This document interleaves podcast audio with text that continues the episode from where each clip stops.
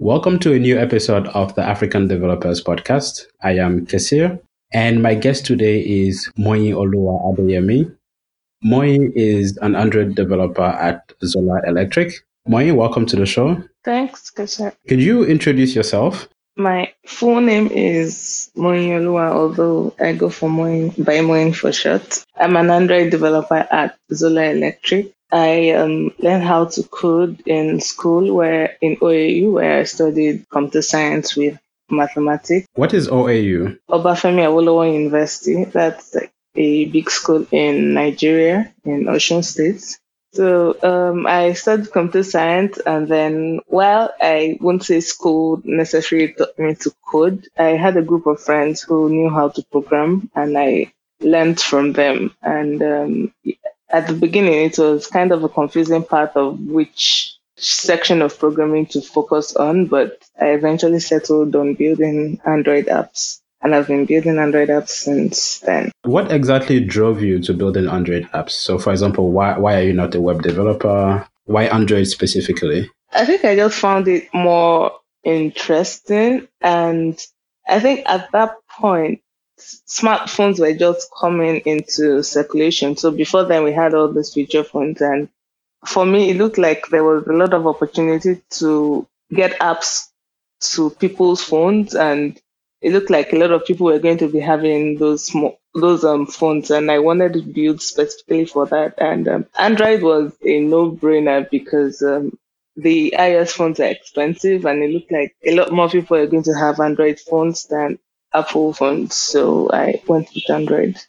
So you've been an Android developer at uh, Zola Electric for how long now? For two years now. What is Zola Electric? Okay, um, it's a startup with the mission to power a million homes in Africa with solar energy and we do this by providing solar products for our customers. So depending on what plan you're on, you can have the um, solar panels, inverters, bulbs, fans, ACs. And then you can also have like our big, in really big inverters and use that as an alternate, alternate source of instead of relying on the grid. And it was previously called off grid electric. So how does it work exactly? You set up solar in my house and then I pay to you monthly? Yeah, well, there are two kinds of plans. Well, the first one is um, we set up the panels and then the other appliances, and you can choose to pay everything at once, or you can choose to pay installmentally. And um,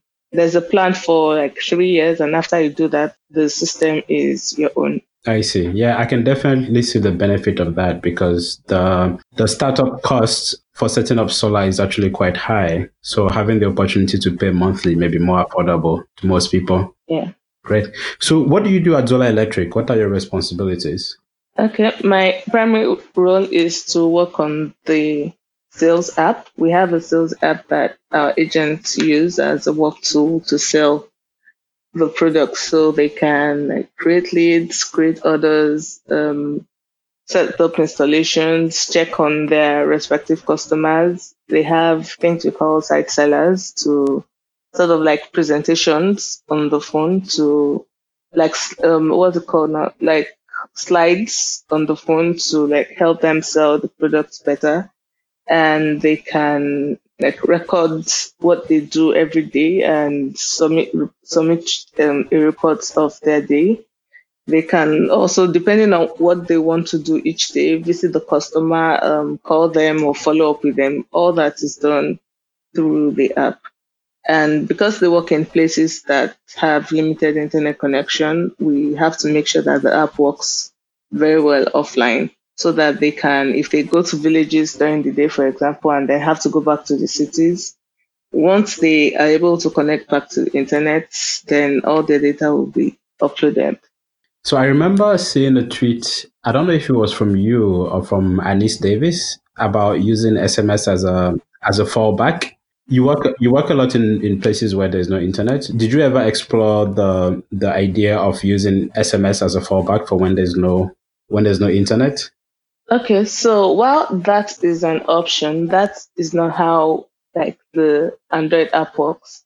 We have things called jobs mm-hmm. that allows you to like so think of it this way you want to let's let's say you you've um, gotten a lead for example a new customer and you've collected their details you've entered it into the app and then you need to upload it to the server so a typical android app that connects to the internet for example would maybe try to connect and then tell you there's no internet connection when you try to submit right but our app does not work that way. So what we do is we allow you jobs allow you like submit the data and then um, it's smart enough to know that if there's no internet, it will keep retrying and then once the phone once the phone gets internet connection, then it automatically syncs.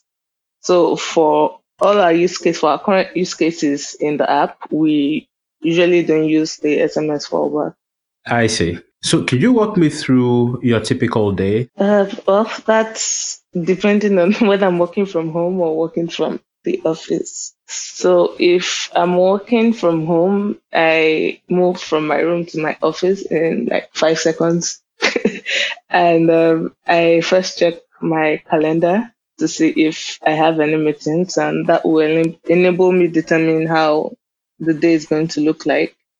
And then I check Slack and my emails for any pending messages because as much as we have an office, my team is still distributed and people might have sent messages while I was off. So I have to make sure that I don't keep that nobody's blocked.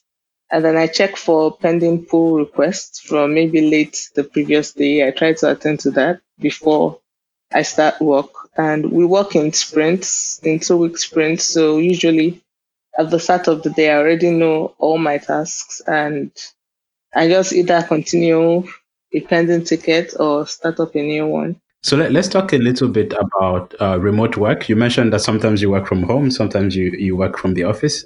It's something that has gained popularity in the software industry. A lot more people are working from home and a lot more companies are allowing their, their employees to work from home. What was that like for you? Like when you were, when you started working from home, what adjustments did you have to make? I think the Nigerian factor always comes in. So the two major pain points for anybody working from home in Nigeria is is um, a strong internet connection and power supply.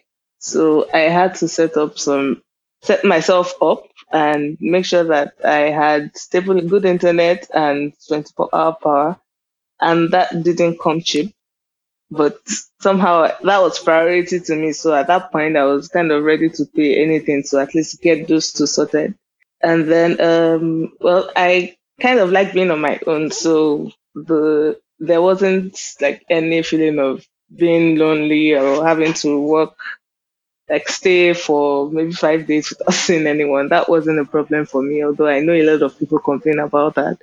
But at the same time, I had to like take up other activities that made me compulsorily leave my house so that even if I don't have a reason to go out, at least I know, let's say I'm running in the evening, so I have to leave my house. But for me, it was a pretty smooth transition. I'm a lot more productive when I don't have to commute Another section I had to adjust on was being more communicative. Because if you're working with people who can't see you, communication is important when you see people physically, but it's even extra important when they can't see you physically. And you don't want to leave people wondering what you're up to for the day, for example.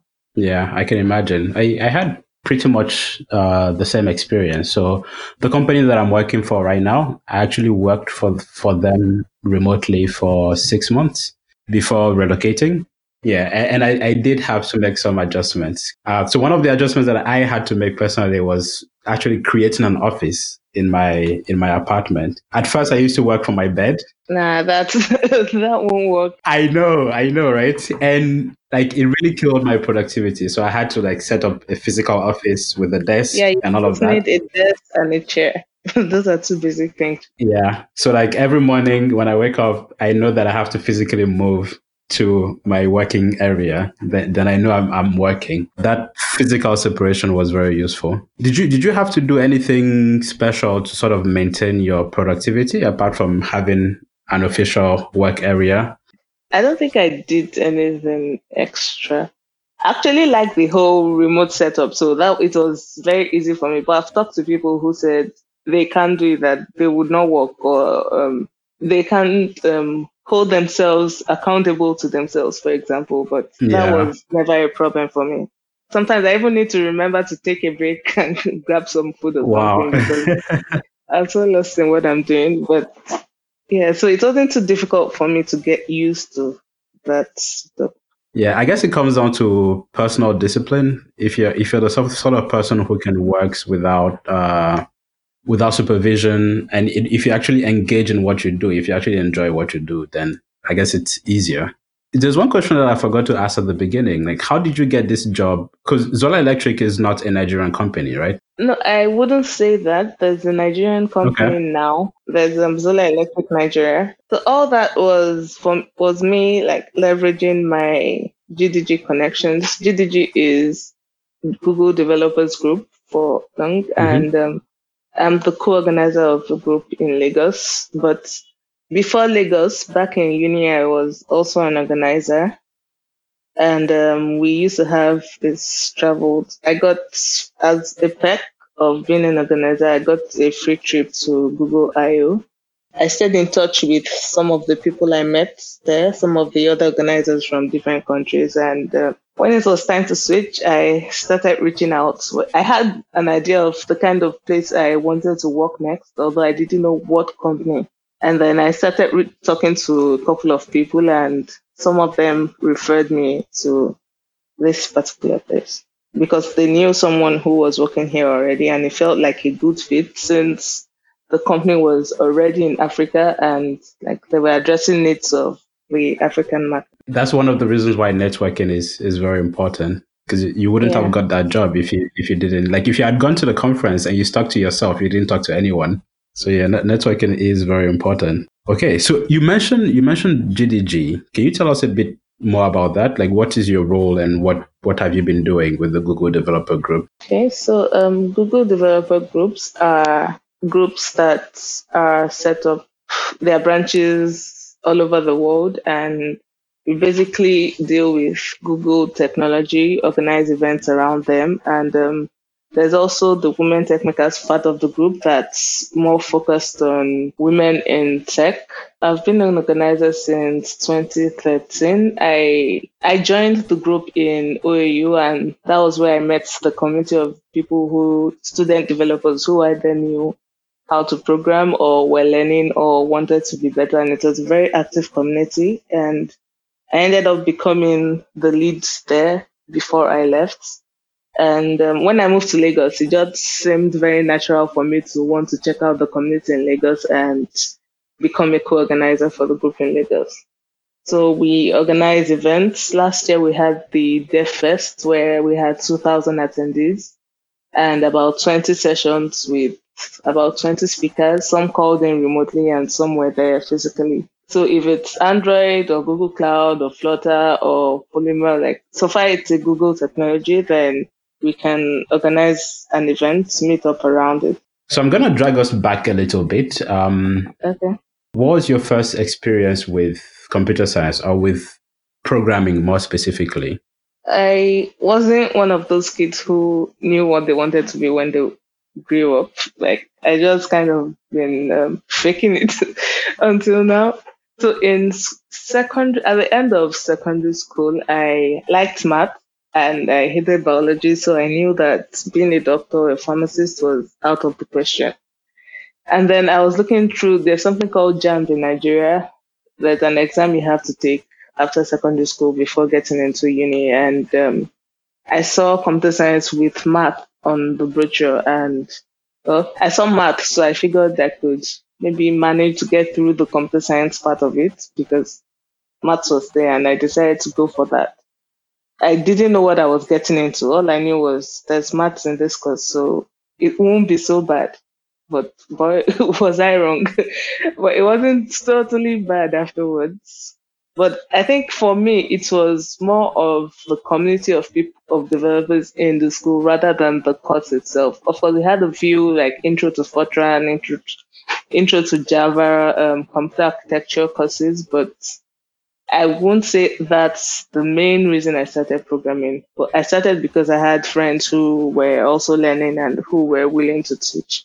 And we have, so imagine like 100 fired up students with a lot of ginger and energy and passion who want to learn or who want to teach others. And that's transfer of knowledge over like four or five years. So that's really what got me into it. And um, there were a lot of competitions. There was the Google Cloud Developer Challenge and a lot, all of that, where you get to either win a lot of money or get to travel and all of that. So all that was good motivation for students like us who were still very hungry for knowledge then. So you said it wasn't as easy as you thought it would be. What what were some of the things that made it difficult? Anyone knows that secondary school maths is different from university maths.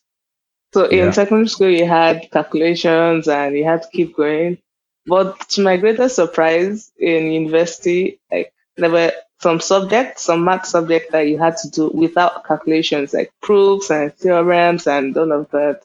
And so like, okay, what did I get myself into? But well, the typical Naija spirits, like you're going to get through it, put your head down, like read books and somehow you're, you can't put down a Nigerian person. We always find a way to make it through. Yeah, I guess that was it. But then we had um, a couple of interesting computer science courses. I can't remember exactly everything now, but there were a few fascinating things. And although there were some courses I wish like I understood the importance while I was taking them because now it's like after school and you really need to, depending on what where you're aiming, um, you really need to brush up your skills and know what you're talking about. And you discover that, okay, maybe some of those courses weren't totally useless, but maybe they could have been taught in a way to make you like appreciate them. So what was your first programming language? That would be Fortran. Does that count? Wow. it's it's one of those things that I know people were studying like 20 years ago. Oh, I didn't well. realize like people my age actually studied Fortran. Did you enjoy it? Yeah, it was pretty decent. At least I wrote code that could compile and had a bunch of if and else statements. Do you, do you feel that your experience with Fortran in any way helped you when you started uh, doing more modern programming? I would say maybe the concepts, maybe learning the concepts may be easier because at least then we didn't have to talk about let's say conditionals, for example, the loops, I kind of already had a basic idea of what that was. So all I was looking to do was like, okay, so we do this in Fortran. How do I do it in Java? But I didn't know OOP. There was no object oriented programming with Fortran. So that was like an entirely new, different way of thinking about programming that we didn't have in Fortran. And then with Fortran, you I don't think I did any serious programming. All I did was like try to solve um, the typical questions that would come up. But with Java and like with programming for the real world, there are a lot of other things, other things to consider. Like um, you have to think of code architecture, you have to think of tests, you have to think of um, clean codes, writing maintainable code, which of course you won't get with Fortran. All I did with Fortran was to answer questions and pass my exams. So do you feel, would you say that the, the Nigerian, so this is a complaint that a lot of African developers have, that our okay. educational system does not prepare us for modern software development.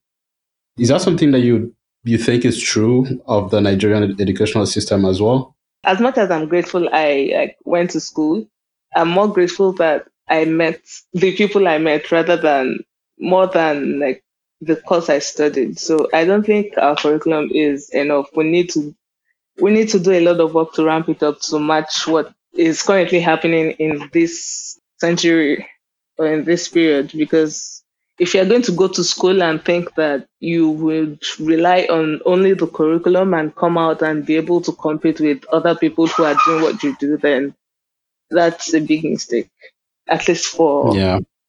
the course I studied and how I studied it. Yeah, if, if you had a magic wand and you could transform the Nigerian curriculum, for example, for computer science specifically, what are some of the things that you would change? Hmm, that's a big question.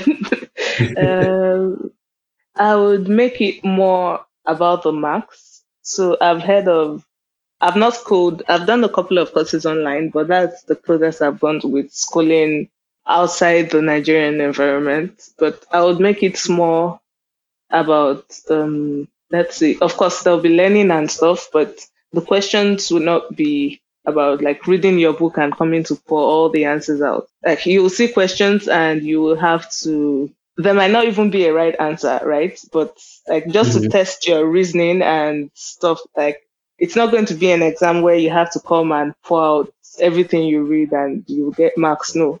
I have to yeah. see that you thought through what you gave me. Like you actually applied what you give, what you were taught, and then you can think of that in useful ways. And then maybe there might be more practical classes.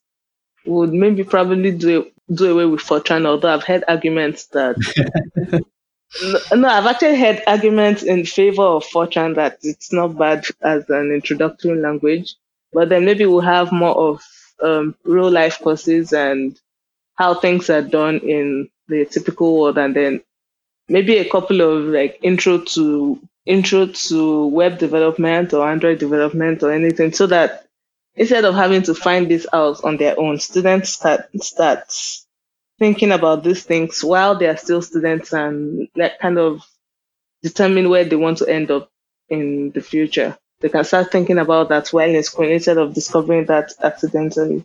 Although the fundamentals too are still important, like I'll still vote for the architecture courses, the um, data structures and algorithms, because also having a knowledge of how computers work before actually programming programming in it is very important too. Great. So you you describe yourself as an Android developer, but I know you've yeah. explored a lot of other technologies and you've been doing a lot of uh, work with TensorFlow, and you've also been exploring with things like Flutter. So I wanted to ask, like, what are some technologies that you are very excited about? If I were to accomplish all the things on my to-do list, I would be a machine learning developer by now, because wow. I I like I like building for mobile, obviously. So not just Android. I like the fact that I can build an app that a lot of people will get on their devices. But if there's a way to make it higher, take it higher, like make the app smarter, then I'm all for that. Actually, that was one of the reasons why I've been exploring the ML kit released by Google. So I won't say I know a lot about TensorFlow now to call myself a machine learning developer, for example, but it's one of the things I hope to eventually get up to speed with because I know there are a lot of there are a lot of useful applications of this and, and it's it's the applications that excite me actually. I I'm more excited about what I can do with it than with the technology itself. So it's like if it's ML kit that's going to get me there, fine. I'm going to learn it and learn how to use it to upgrade my own apps. So, what are some of the resources you've been using to learn ML kit? Like, what, what is your learning strategy? Okay, well, um, thankfully, people put out a lot of materials online these days. So, um, the first thing I do is to check if the company who released the new tech I want to learn has official articles about it and code labs. So I and videos. So I go through that first.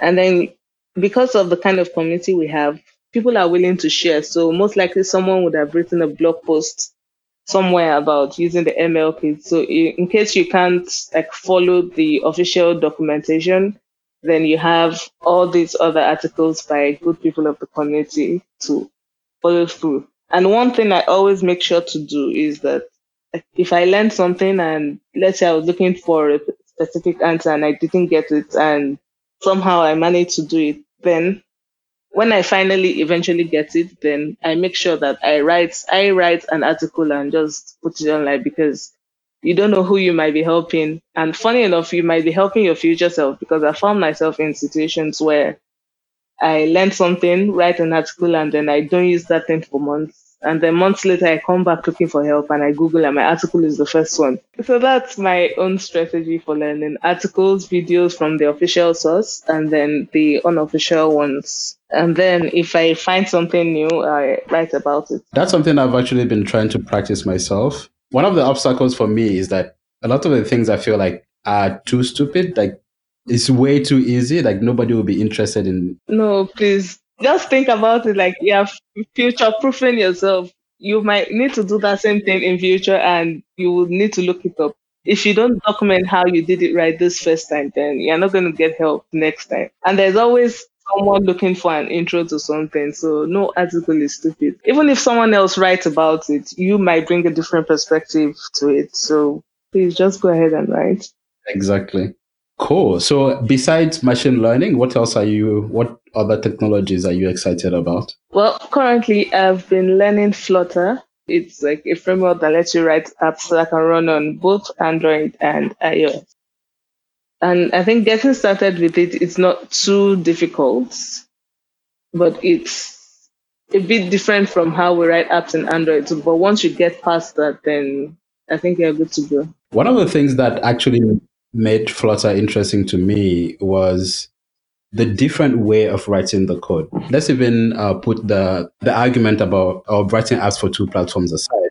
Even if you were just writing for Android, there's a huge difference between writing it with the, the usual Android SDK in Java or Kotlin and writing it in Dart. So one example I use is. Sorry, you prefer Dart to Kotlin?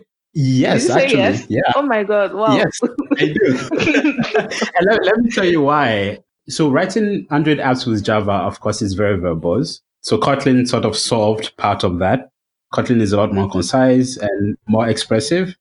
But still, it's, you still have to deal with activities for each page, activities of fragment for each page. So let me give you one simple example. Writing, making a, a, a list, making a recycler view in Android, for example you still have to write yeah adapters and all right, of that. Adapters and all of those things. In flutter it's actually very simple. So to me that's that's how mobile development should be. I feel like the idea of having activities for each page sort of constrained android from the beginning. You don't have to have activities for each page.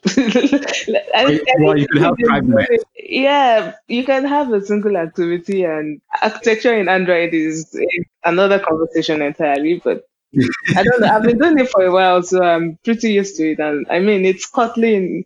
True.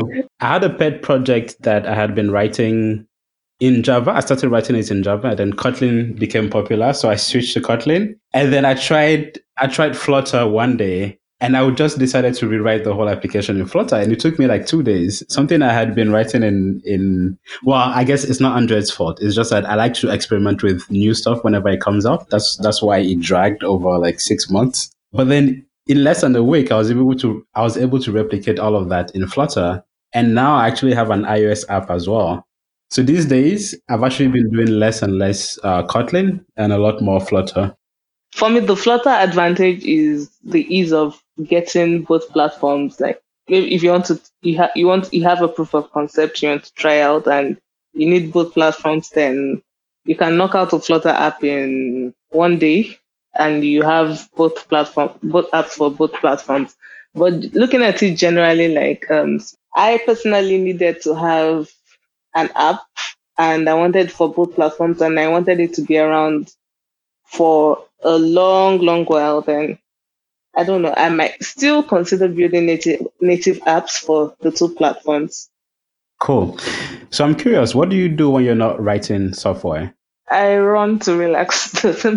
wow, you run when nobody is chasing you. Yeah, well, I, I like running. I don't know. There's this thing, runner's high. It's a thing. Like you run and you're so happy. You're feeling so happy with yourself. I've run a marathon this year. I've run over 200 kilometers this year. And the goal is to get to 1,200. That's a really small goal, by the way, but there's that. Um, I like reading. I'm currently reading Becoming by Michelle Obama. Um, what else do I do? I dance. I have videos of me dancing that will never make it to the internet. so, so yeah. what sort of dance do you do? Also, I like also. I think that if you're a good dancer, then you should be able to do everything. But I, I hear see. my zank, I hear my zanku and footwork is very good, but I'll, you will never find videos of that online. So you have to see it. you have to see it to know it. And then what else do I do? Yeah, those are the major things I do outside. But I especially like running because it makes me get out of my house and then I've met I've met a lot of people from running that are not in my usual circle of tech friends. And it also ties into this idea of taking care of your body because as, as a software developer we are sitting most of the day sitting on the screen so it's very important to have some sort of physical activity Yeah, true. so i had i had one last question is there anything that you're currently working on that you would like to share with the community Nothing major. So these days I've been focused more on um nothing that I want to share, but these days I've been focused more on like leveling up and getting past the stage of being a code monkey and um talking having more conversations about code quality, um communication at work, um what else? Specking out um specking out tickets instead of like just sitting there and letting someone assign work to you, actually stepping up to have a conversation with product managers and stakeholders to determine what will be built. And I really don't have and a lot of side projects these days. I'm more focused on like being a well-rounded developer. cool so since you didn't have anything of your own any side project you're working on is there anything that you've come across recently that you are really impressed by that you want to share with the community Tech stuff. Oh, it, could- it could be non-tech stuff as well. Anything that you feel other people might enjoy or benefit from. Okay, how about this? Why not people contribute more instead instead of like looking for stuff to benefit more? I want to see more articles and content from people here instead of like just. I know a lot of work has gone into producing work from developers mm-hmm. in this region, but maybe we should see more of that Yeah, instead. I, t- I totally agree. and I think I'm going to commit to writing Yeah. at least one article in the next month. We're reaching the end of the of the interview.